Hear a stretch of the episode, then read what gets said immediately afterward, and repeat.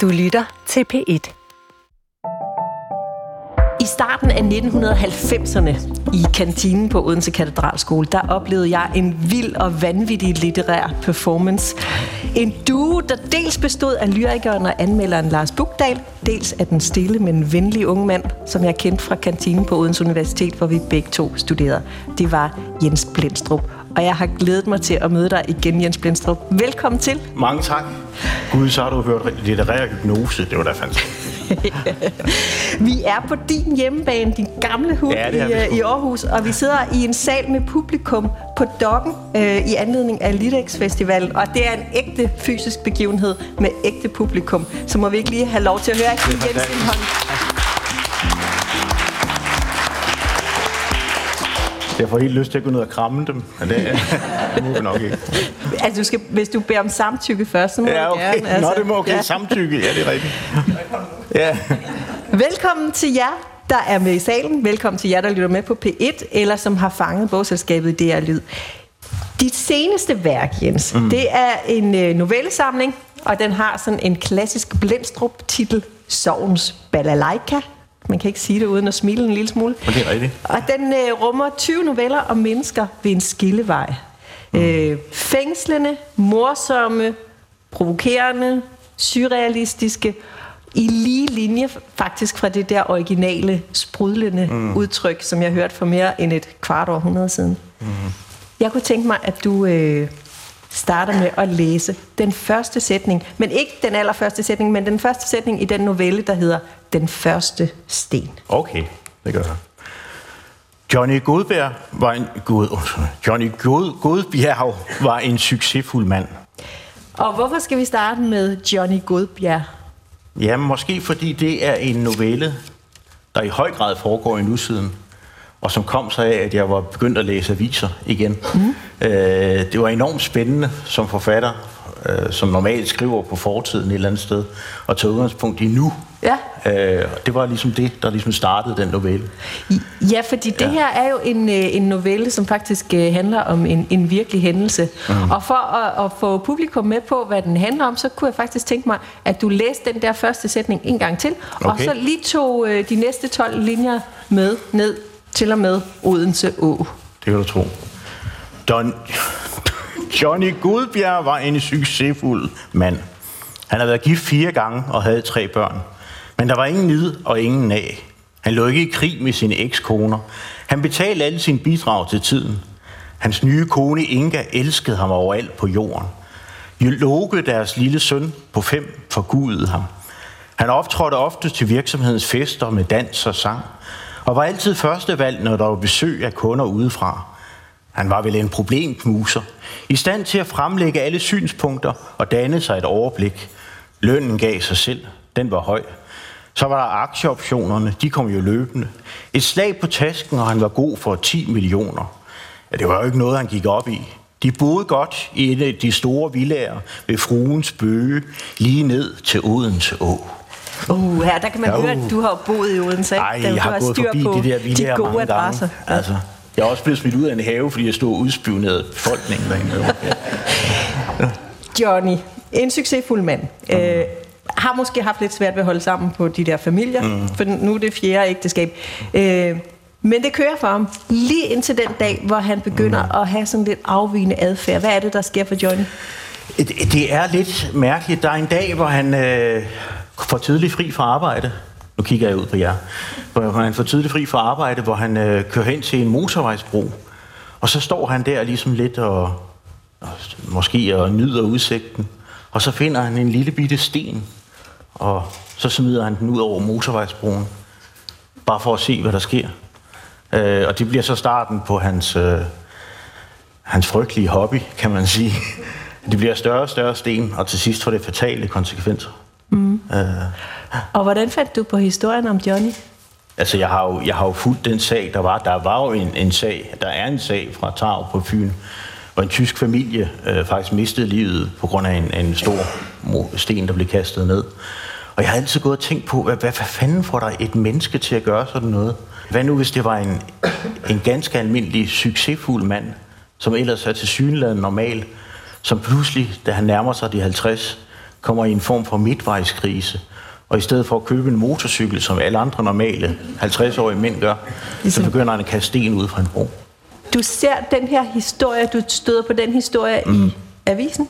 Ja, Jeg ved, du læser avis hver morgen. Mm. Og så derfra udspringer inspirationen til novelle. Ja, så vokser det jo på en eller anden måde. Altså, jeg tror også, jeg begyndte at sidde og søge for kilder. Altså, der er jo mange historier omkring det. Og der var også den der sag med, at der pludselig lå en dåse snus på altså ved motorvejsbroen, ikke? Og så pludselig begyndte den her person at leve, den her Johnny Godberg, ikke? Der. Og det mærkelige er, når jeg skriver de noveller, så kommer jeg jo ind i det sind, det menneske har.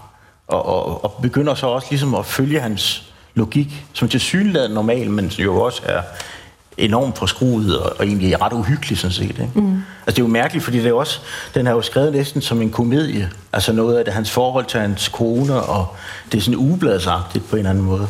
Men, øh, men så er der lige den der mærkelige brist. Når nu det er en uopklaret forbrydelse, som er sket i virkeligheden, mm. har du så nogle etiske overvejelser, inden du går i gang med at skrive den her Ja, ja, det, ja, det har jeg nok i virkeligheden nok fået mere bagefter. Det, det kan jo godt være lidt farligt nogle gange. Ikke? Øh, ja, jeg tænkte, er det noget, man kan tillade sig at skrive om, når det faktisk er en uopklaret sag? Mm. Altså, det var der en politidetektiv eller en politijournalist, der kommenterede på i radioen, ikke? og jeg, jeg havde ikke rigtig noget svar på redde hånd andet end, jeg synes også, det er vigtigt, at man nogle gange beskæftiger sig med noget, som, som er farligt, eller som er svært at skrive om, fordi vi mennesker er nødt til at fatte det på en eller anden måde. Og det, og det tror jeg, jeg ville. Det var, min, det var min trang, jeg havde, da jeg skrev novellen. Jeg blev slået af, da jeg læste den, hvor sjældent jeg faktisk bliver provokeret af litteratur efterhånden. Ja. Altså, der skal virkelig noget til, men jeg blev sgu lidt provokeret. Ja. Øh, og jeg tror, det har at gøre med, at det var ikke en almen tragedie, som... Altså, det var ikke noget, der berørte mange mennesker som 2. verdenskrig eller 9-11. Nej. Det var en tragedie, som havde ramt nogle ganske få mennesker. Hvad tænker du om det? I virkeligheden tror jeg, det, det mest uhyggelige, det er jo det der med, at han, han måske kaster den, men han gør det jo velvidende, at det har konsekvenser. Altså, han har jo tænkt det igennem et eller andet sted. Og det er jo tilfældigt, at det er en tysk familie, han rammer. Det synes jeg måske nogle gange er det mest, mest uhyggelige, det der med, at hvor meget at tilfældet gør, hvorfor der er en familie, der ender med at miste livet, og hvorfor der er andre, der bare kører videre, som om ingenting sker. Øh, og måske også i virkeligheden, hvad- det kan have konsekvenser, et, at et menneske keder sig i sit liv og begynder på sådan nogle ting der. Altså, det, det tænkte jeg meget over, da jeg skrev den, men, men jeg kunne ikke lade være. Altså, det, det skal ske på en eller anden måde, det skal skrives. Novellerne i mm. Sovens Balalaika, de, de handler om, øh, om mennesker, der er et sted i livet, hvor det ikke rigtig spiller. Mm. Og det er i- kun i få tilfælde, at det er så ekstrem grad, som øh, hos øh, Johnny Ja, Godbjerg. ja, den er- den er speciel. Ja, den er, Ja. den er i sin egen kategori. Ja. Der er nogle få kvinder, der er i krise, men ellers så er det primært øh, mænd, der er hovedpersoner. Øh, og det er hankøn i alle aldre, skikkelser og, og samfundslag. Vi starter i barndommen og slutter i døden øh, med en flok gamle mennesker, der de var venner i barndommen, og nu mødes de til en sidste omgang spark i dåsen. Ja. altså gemmelejen. De vender Øh, hjem til Blommergårdvej, det er det, de gør. Ja. Ja. Der er en novelle om en falderet cirkusklovn fra LaLandia. Ja. Som, han findes i virkeligheden, ham har jeg set. der er en uh, tidligere udbryderkonge, som snyder døden og, og bryder ud af, af kisten mm. og går på værtshus. Mm. Øhm, og der er hele tiden de her hurtige skift mellem sjov ballade og dybeste alvor. Mm. Hvorfor de skift? Ja, men jeg tror, det ligger til min natur. Altså, altså, jeg kan ikke beskæftige mig med mørke ting, uden at der er humor. Og, og omvendt på en eller anden måde. For mig er det salt og peber. Altså, jeg har prøvet, altså da jeg var ung, forsøgte jeg at skrive som Michael Strunge, men jeg fik at vide, at det var patetisk. Ikke? Altså, så det, jeg tror, humoren er kommet ind som sådan en nødvendig øh, gangbro et eller andet sted for mig. Øhm, Og kontrasten er med til at facilitere Ja, det den tror humor. jeg. Altså, det er også, altså, det er måske, måske også øh, min drivkraft et eller andet sted. Nogle gange kalder jeg min skrift for portørhumor, ikke? Altså, at man faktisk, altså, hvordan fanden kan man holde ud og beskæftige sig med, med syge og døende folk? Ja, det gør man ved at fortælle hinanden vidigheder, mens man passer dem, ikke? Og, og det tror jeg måske, det, det er faktisk også en del af min litteratur. Altså, der skal både være lys og mørke, på en eller anden måde. Emnemæssigt så kredser alle de her noveller om krisen, og, og mm. sorgens balalaika, titlen siger det jo også, altså det er, mm. det er skilsmisse, ensomhed, tab, øh, sorg, død. Hvorfor er du her emnemæssigt den her gang? Men det er jo interessant. Jeg kan jo ikke, jeg kan ikke komme udenom, at jeg selv er øh, i, i en evig midtvejskris. Øh, jeg, har, jeg, jeg har god forstand på, på det her tidspunkt af livet, tror jeg. Og måske var der også, den er også skrevet på et tidspunkt, hvor, hvor mine børn havde nået en alder, hvor, hvor de begynder at flytte hjemmefra. Ikke? Altså den der fornemmelse af, at man har haft et liv, og nu begynder alle fortrøjninger at løsne sig igen. Og hvordan reagerer man på det? Og det tror jeg er noget, vi alle sammen kan sætte os i, i, ind i situationen for. Ikke? Og, jeg, og jeg synes, det var et spændende stof at skrive på. Altså det der med, at man er over ungdommens undren, men man står midt i livet, og der er trods alt et her halvt liv tilbage. Ikke? Uh, det synes jeg var vigtigt at, at skrive om. Er du blevet klogere på det sted, du er i livet? Ja, helt sikkert. Ja. Jeg, jeg har, jeg har faktisk lige meldt mig ind i EO, øh, Marinas Optimist øh, Jolle-klub. Så jeg skal have en optimist-jolle. Og der er også en, en, øh, en velvoksen herre ja. i, øh, i den her samling, som, har, øh, som tager en lang tur med optimistjollen. Ja, det er en meget lang tur. Alle dine karakterer, de vader jo rundt i konsekvenserne af de valg, de har truffet. Øhm, mm. Hvorfor de her eksistentielle dilemmaer? Ja, yeah. Fordi jeg altid har synes, at livet var fuld af eksistentielle øh, dilemmaer. Øh, og jeg synes også, det er spændende. Altså, hvis det bare havde været lykkeligt liv, det hele, så tror jeg også, det havde været kedeligt på en eller anden måde. Mm. Altså, jeg skriver, fordi det er nødvendigt at få skrevet de her ting. Og for mig, der er det jo, altså, det er jo ligesom at gå i dampbad og skrive en novellesamling om sådan nogle ting her, ikke? Fordi jeg også piller ved min egen tandrødder, når jeg skriver det på en anden måde. Ikke? Altså, det, det, skal, det skal ud. Ikke? Øhm, og så synes jeg også, det, altså, jeg synes jo også, det er interessant, fordi jeg jo får altid at vide, at jeg er en sjov mand. Men, men det er dejligt en gang imellem som sjov mand at gå ned ad nogle mørke stier også. Ikke? Altså, for det hører også med i livet. Øh, så ja. Ja. Jens Blendstrup, du er født i Aarhus i 1968, og du er opvokset i Rigskov. Mm. Øh, så er du kant med i historie og litteraturvidenskab. Det er jeg også, ja. Og du debuterede i 94 med novellesamlingen Mennesker i en mistbænk. Og så fik du dit store gennembrud i 2004 med Gud taler ud. Ja. Øhm, det vil lige sige, at min første novellesamling solgte 34 eksemplarer.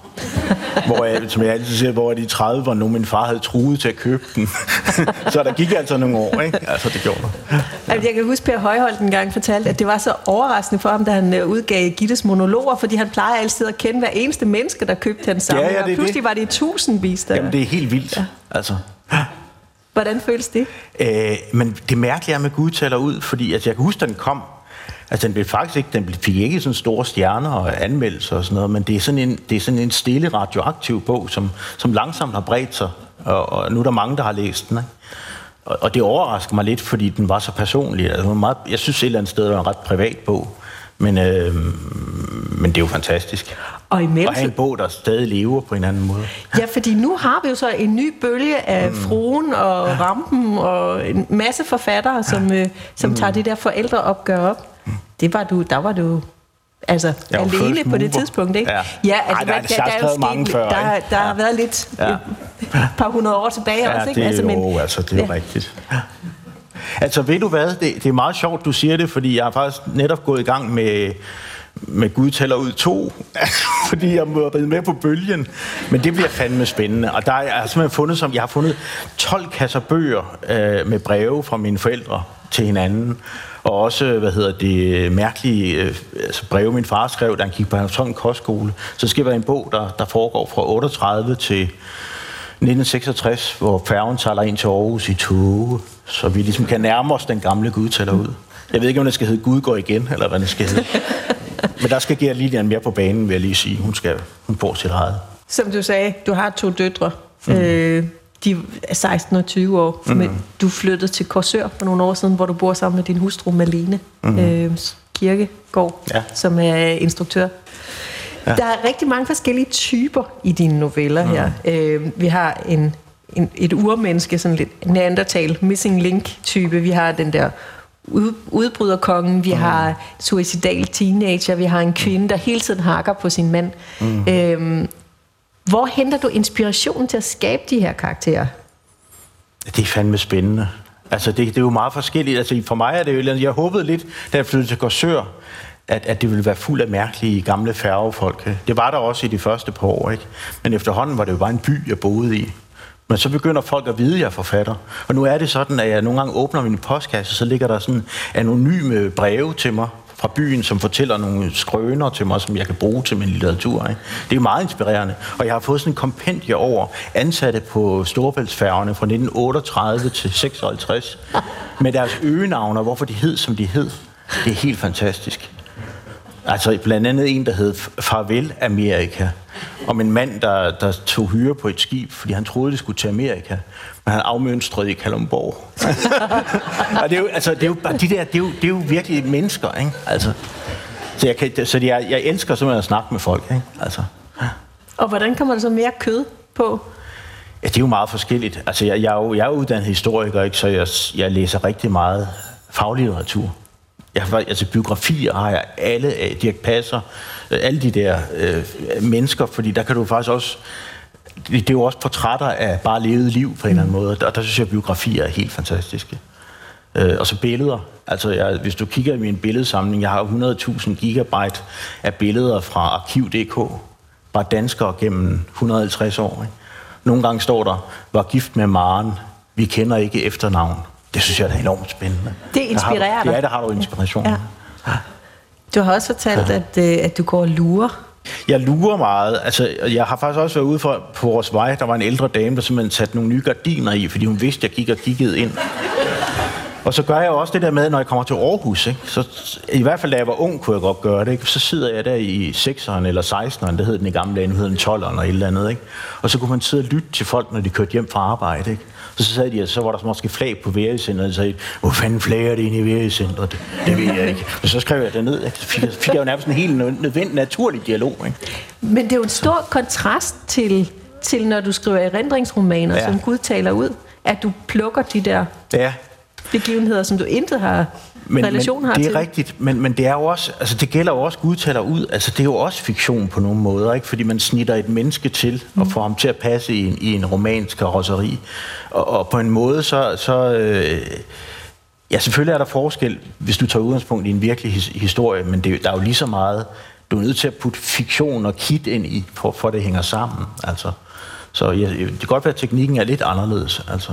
Jeg kan godt mærke, at jeg er mere tryg ved, at jeg skal rode de der kasser igennem, altså med min fars ting. Ikke? Altså for eksempel dengang han stjal en politimotorcykel i Saxkøbing, mens han var soldat, og så kørte han sin vej, og så blev han fanget, og så kom han i 30 dage på vand og brød i Saxkøbing arrest. og det har jeg fundet et, altså simpelthen udskriften fra. Hans breve til, hans, til sin mor om, at han hun ikke sige til faren, at han faktisk sad i fængsel, at han var på studierejse i Mjøndal eller et eller andet mærkeligt sted. og det, det, og det, det, kan du, det kan du ikke finde på. Det er du nødt til ligesom at have. Ikke? Altså, så det er meget mere trygt. Ja. Apropos trygt, hvordan har du det med at læse op? Jeg elsker at læse op. Altså, jeg er meget glad for, at du bad, bad mig læse lidt op, fordi jeg kommer ligesom, jeg kommer ligesom i land på en eller anden måde, så ved jeg, hvor jeg er. Øh, Så, så jeg skal læse op. Jeg vil bede dig om at læse noget mere Ja, op. Og det er fra den novelle, der hedder Manden fra Uruk-plateauet. Manden fra Uruk-plateauet. Ja ja, det er også en meget mærkelig historie. Altså, jeg, sætter mig altid ned og siger, nu skal jeg lave en bog om almindelige mennesker, og så går det galt. Ikke?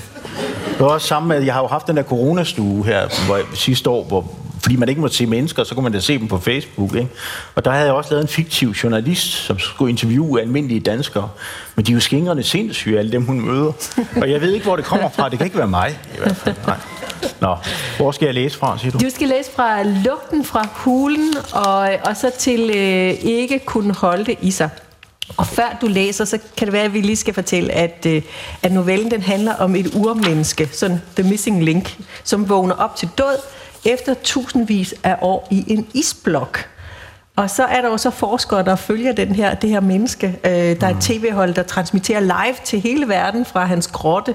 Øh, og i en tid, med, som er præget af MeToo-sager, mm-hmm. øh, hvor du skriver, at det var nærmest umuligt at hente kaffe uden at begå et verbalt overgreb. der begynder kvinder at lede efter rigtige mænd, og, og sådan en er han. Øh, og så er det så Mona, hun pludselig dukker op på sletten og bejler til ham her mammutmanden. Lugten fra hulen var ram. Der lå et halvt æren i en krans ved bålet. I hjørnet lå der en flækket dyrebu, som han var ved at gøre klar til bålet. Mona talte højt af usikkerhed, blandet med frygt. Goddag, jeg hedder Mona. Jeg har set dig på film. Det er næsten synd med damestemme, okay, man. Men den store mand lugede bare med ansigtet, og så så han, som så han sin Otaho, der kom hjem fra frisøren med en anden frisyr end den, han kendte. Så duftede han til hende og hævde op i hendes skørt og så de spændende, primitive hofteholdere og blev glad. Der bredte sig et stort smil på hans tykke læber. Ja, de sprak af vejr og vind og blottedes i det smukkeste, mest brutale smil. Det var som at møde 100 Peter Lundiner og ubådskaptajner i en og samme mand. Og dog var han ikke morder. Han var slet ikke forskruet. Han var bare fra en anden tid end vores. Og selvom han måske bedækkede hende rimelig hurtigt i forhold til det forspil, hun, som hun var vant til, var der ikke nogen vold forbundet med det. Hans store lem var måske lige lovligt stort, men med tiden lærte hun at sætte pris på, at han ikke behøvede Viagra for at fylde hende ud. Mona faldt hurtigt til, og nu kunne det hele være endt godt. Men efter et par år, par år begyndte hun at miste glæden ved den store mammutmand. Han var alligevel ikke helt så brutal, som hun havde håbet. Hans besynderlige nynnen under stjernerne og hans lidt for kreative tilgang til kunst på væggene blev i stigende grad et irritationsmoment for hende. Samtidig var der det med børn. Af en eller anden grund kunne mammutmandens sæd ikke føre til graviditet. Og da mammutmanden til synligheden heller ikke gad at gøre noget ved hulen, at her kunne der ligge en plæt, og her kunne vi opsætte en hylde, blev det en dag Mona for meget – en morgen, hvor mammutmanden var kommet hjem fra jagt og havde smidt sit beskidte undertøj på gulvet, blev Mona simpelthen så rasende, at hun ikke kunne holde det i sig. Jeg havde håbet, du havde været anderledes, sagde hun. Jeg havde håbet, du havde banket mit ansigt mod en sten, eller i det mindste givet mig traumer. Men du skulle bare som alle de andre kedelige mænd, jeg har kendt, bortset fra, at du ikke tjener nogen penge. okay, var det ikke Ej, hvor var det dejligt at læse. Oh, jeg, er helt, jeg er helt lettet. Ja. Og så skrider Mona. Og så skrider Mona. Hvordan opstod ideen til Mammutmanden og Mona, der gerne vil have en prøv, rigtig jeg, mand? jeg er besat af de der, af de der videnskabsprogrammer. Altså, jeg, jeg, jeg tror, jeg, jeg, jeg, også, jeg, hvad hedder sådan noget, jeg, jeg fast lytter på de der tæt podcast, og alle de der fortællinger om de ting, der kommer frem af isen og sådan noget, det er enormt spændende. Og så tænkte jeg bare, det kunne være enormt spændende, hvis, hvis vi ligesom i, i scenesatte de, den moderne kønsdiskussion via den her mammutmand. Og så, og så voksede det bare selvfølgelig.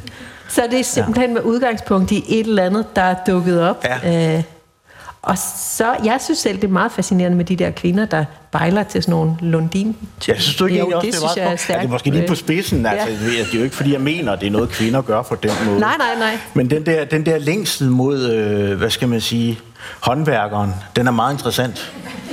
Altså, Og Mona, hun tegner sin øjenbryn op med kulstykker fra, fra, fra øh, bålet, og så Ja, skrider bålet. hun. Eller det har hun højst sandsynligt gjort lidt før. Jeg tror altså også, hun har mascara med, jeg ved det ikke rigtigt. Det. Hun har nok en lille taske. Ja. Lad os lige tale lidt om, mm. øh, hvordan du arbejder og skriver. Mm.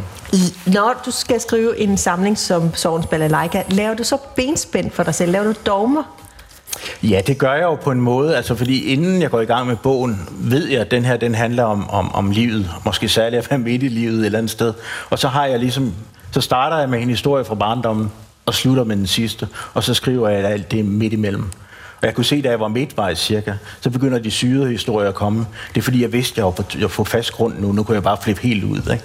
Altså på den måde, så, så, så komponerer jeg den lidt, inden jeg går i gang. Så, så dybest set, når du har den der ramme, hvor du ved, at nu har jeg i hvert fald leveret, mm. så kan du bare fyre den fuldstændig af Ja, fordi det er og gakke ud. Nej, men det er jo også mærkeligt, det der med, det er jo også noget at gøre med, altså fordi det er jo 15 år siden, jeg har skrevet en novellesamling, eller måske 12 i hvert fald, ikke? Og det var ligesom at vende tilbage til sådan et fartøj, jeg ikke kunne huske, hvor er gearstangen og ting og sager, så man skal ind i formen igen. Og, og det er først, når du, hvad skal man sige, er kommet op i sådan et tempo, at, at ordene bare får sig ud, uden du er nødt til at, øh, at tænke over, nu skal du skrive og, og ting og sager. Der begynder det at leve. Så, Hvad? så kommer eksplosionen. Hvad kan novellegenren i modsætning til romangenren Ja, for dig? novellegenren er ret fantastisk, fordi den har jo kun de sider, den har at gøre godt med. Og derfor kan du faktisk have ret store fortællinger på meget lidt plads. Og det, det klæder faktisk tit mit univers, fordi nogle gange, når jeg laver kæmpe bøger, så er det ikke altid, de holder vand, fordi det bliver for langt. Ikke? Øh, jeg har det godt i den her lidt mindre form, faktisk. Altså. Og så ved jeg også, at når du så har skrevet en tekst, så giver du den videre til din hustru. Ja, og det er fordi Malene er skide klog. Altså, hun er jo uddannet filminstruktør, øh, og hun hjalp mig også med Gud tæller ud. Jeg tror aldrig, jeg havde skrevet Gud tæller ud, hvis det ikke var for Malene. Fordi i virkeligheden var det bare en masse små tekster, der kom ud. Så sagde hun, Jens, vi laver en flot linje. Og så lavede hun en blå, der hed Min fars druk, og noget, der hed Gert Lillian skal leve mere, og, og du ved, kærlighed og sådan nogle ting. Og så komponerede vi den på den måde. Og, det, og hun er enormt dygtig læser, og, og kan se, når jeg laver nogle rundkørsler, der går, der går lidt for lang tid, ikke? Og sådan noget. Så hun læser altid med. Du har også været så sød, så du har sendt tre fotos fra det sted, du arbejder. Og jeg synes også, det er spændende at vide, hvordan ser det ud der. Hvor de. Mm. Men, men jeg ved nærmest ikke, hvor jeg skal starte med at beskrive. Øh, væggene er sådan poetisk patineret. Øh, ja. altså det er sådan, som om tapetet er fjernet, og så er der noget blå maling og sådan noget, der stadigvæk står tilbage på. Jeg tror, det er rester af tapet, der Så er der et smukt, mørkbejset trægulv, og så er der en stireol fyldt med bøger ja. og papirer. Og så er der stabler af papirer på gulvet, og der er, ja. der er ting alle vegne. Der er utallige, utallige hovedbeklædninger. Ja, fra bøllehatte til filthatte. Ja. Øh, der er gamle telefoner, der er masker, der er øh, en, en hej-hoved øh, udsmykket på væggen. Der er så mange ting. Det er frygteligt med det hej-hoved der. Jeg tror stadig, det rådner. Jeg ved ikke rigtig, hvad der er galt med Men det er rigtigt, det er stort. Men er det her, du skriver? Ja, det er det. Men det er også fordi, når jeg sidder særligt med det her Gud taler ud-projekt, der har jeg jo nødt til at have hvor der kan være noter og papir og ting og sager. Det er rigtigt. Og så har jeg den der gamle telefon. Men det er så, jeg kan tale med de døde. det er sådan, jeg ved ikke rigtig, hvad det er en jysk telefon, og det er kun jyder, jeg taler med igennem den. Det er meget fint, faktisk. Hvorfor ser der sådan ud? Altså, hvorfor er der så mange ting? Jamen, jeg, jeg har altid godt kunne lide, at øh, i virkeligheden tror jeg, jeg er lidt inspireret. Kan du huske, Jules Verne, han havde jo det der Kaptajn Nemos bibliotek. Altså, øh, det der med at have sin hule. Altså, hvor, hvor, mm. hvor man, man ved jo godt, hvor tingene er nogenlunde, ikke? Men nogle gange er det også fantastisk, fordi når man tager en bog, så falder der 20 ud, og så kommer der pludselig en 500 kroner ud, ikke? Det vil sige, de der overraskelser, man får, som er helt fantastiske. Er din arbejdsproces så lige så kaotisk? Hvordan, hvordan foregår en arbejdsdag? Ja, altså, jeg, siger ikke, jeg, jeg, jeg vil sige sådan, at jeg, nogle gange har jeg forsøgt at lade som om, at jeg sætter mig klokken 10 om formiddagen og arbejder til klokken 5, men sådan er det overhovedet ikke. Altså, jeg, jeg, jeg kan godt gå i gang klokken 10, men så, sidder, kommer jeg, så har jeg desværre computerspil, der lige sidder og kalder på mig, og så kan jeg spille to timer. Altså, de gamle dage, da børnene var små, der vidste jeg, at jeg skulle hente dem mellem kl. 3 cirka. Ikke? Og så da klokken to, der bippede min, min, min telefon, og jeg ikke lavet en skid. Så skrev jeg helt sindssygt den sidste time. Altså det der med at skrive på overspring, altså må man ikke må, det er fedt. Sidste øjeblik. Øh, så jeg skriver, øh, øh, øh, så, men når jeg så kommer rigtig i gang, altså for eksempel med den her bog, så fosser det jo ud. Altså jeg skrev to noveller om dagen nærmest, ikke? og der er det dobbelte antal, der kommer i bogen. Ikke? Og det vil jeg helst ikke hjem igen, fordi det, det er bare fedt at skrive. Altså. Her mod slutningen, Jens Blendstrup, jeg skal bede om en anbefaling, en læseoplevelse, Nå, ja. som du vil sende videre ud til alle vores lyttere. Ja, men det vil jeg meget gerne. Øh, det er så også en, øh, det er jo ikke en helt ny bog af Simon Fruelund, mm. der hedder Borgerligt Tusmørke, som er en fantastisk lille bitte bog om, om de beboere på henholdsvis øh, Dantes Allé, altså alle husnumrene og alle de mennesker, der bor derinde. Og så øh, øh en, en andet område på den anden side af, af vejen, hvor der, hvor der er sådan, det hedder Mosehøj og sådan ghettoagtigt. Så der er både indvandrere og danskere, og måske er det i virkeligheden en bog om, at vi alle sammen er indvandrere fra på et eller andet tidspunkt, og vi burde række ud efter hinanden. Og jeg synes, den er skrevet enormt smukt. Og så findes der faktisk et begreb, der hedder borgerligt tusmørke. Det vidste jeg ikke. Altså, det er noget af det smukkeste, der findes. Og jeg har altid troet så, at borgerligt tusmørke, det måtte være, når himlen virkelig var lys, og man hele natten var åben. Men det er faktisk i foråret, før det bliver rigtig lyst. Og det passer sådan set meget godt. Der er sådan næsten sådan et tvillys i den lille roman. Uh, og ja, men det var meget smuk, og jeg genlæste den her for nylig. Og så skrev, ringede jeg til ham og sagde, må jeg ikke få mit navn på i stedet, så kan du få en af mine. Den er skide godt skrevet. Han skriver meget, hvad hedder sådan noget, afdæmpet. Mm. Og det synes jeg klæder øh, emnet rigtig godt. Jamen Simon Frohlund, ja. borgerligt tusmørke, anbefaling hermed givet videre. Ja. Jens Blindstrup, tusind tak, fordi du kom her til Aarhus og medvirkede her på scenen. Tak fordi jeg måtte komme. Det har været en absolut fornøjelse. Ja. I lige måde. Lad os give Jens en kæmpe hånd. Og hvor var det dejligt at få lov til mennesker. Ja. Okay. Jeg hedder Anne Glad, og du kan finde flere forfattersamtaler ved at søge på bogselskabet i DR Lyd eller på nettet. Gå på opdagelse i alle DR's podcast og radioprogrammer. I appen DR Lyd.